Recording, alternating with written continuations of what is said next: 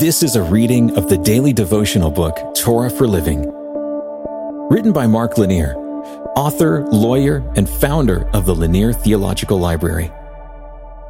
We're sharing scripture and insights from the first 5 books of the Old Testament. That's called the Torah. And today we're reading in Numbers chapter 14, verses 1 through 4. Then all the congregation raised a loud cry, and the people wept that night. And all the people of Israel grumbled against Moses and Aaron. The whole congregation said to them, "Would that we had died in the land of Egypt, or would that we had died in this wilderness. Why is the Lord bringing us into this land?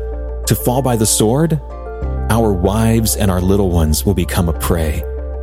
Would it not be better for us to go back to Egypt?" And they said to one another, "Let us choose a leader and go back to Egypt." It happens to all of us. Some days are easy and good, but other days are harsh and tough. How we react to the days that are tough defines us and our faith. Those days are thermometer moments spiritually. They allow us to determine our spiritual health. We can tell if we're running a fever or not. Today's passage records the reactions of the faithless people to the news that the spies believed the inhabitants of the Promised Land were too powerful for Israel to overcome. This was difficult news that challenged the people. These were people that were faithful when the days were good. When God supplied them manna in the wilderness and protected them from Pharaoh's army, these people were happy and rejoicing. But once they were faced with news that incited fear, their faith vanished. Their thermometer showed that they were spiritually sick.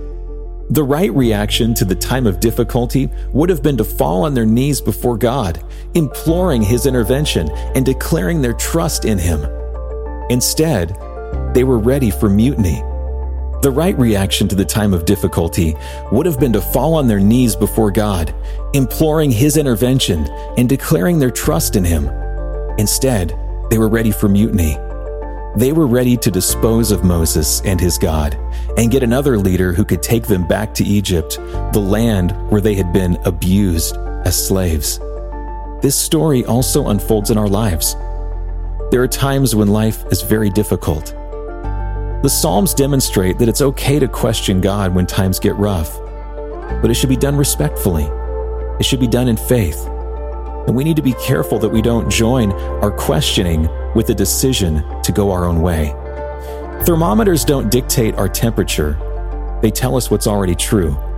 In this sense, it wasn't the moment of crisis that turned the Israelites faithless.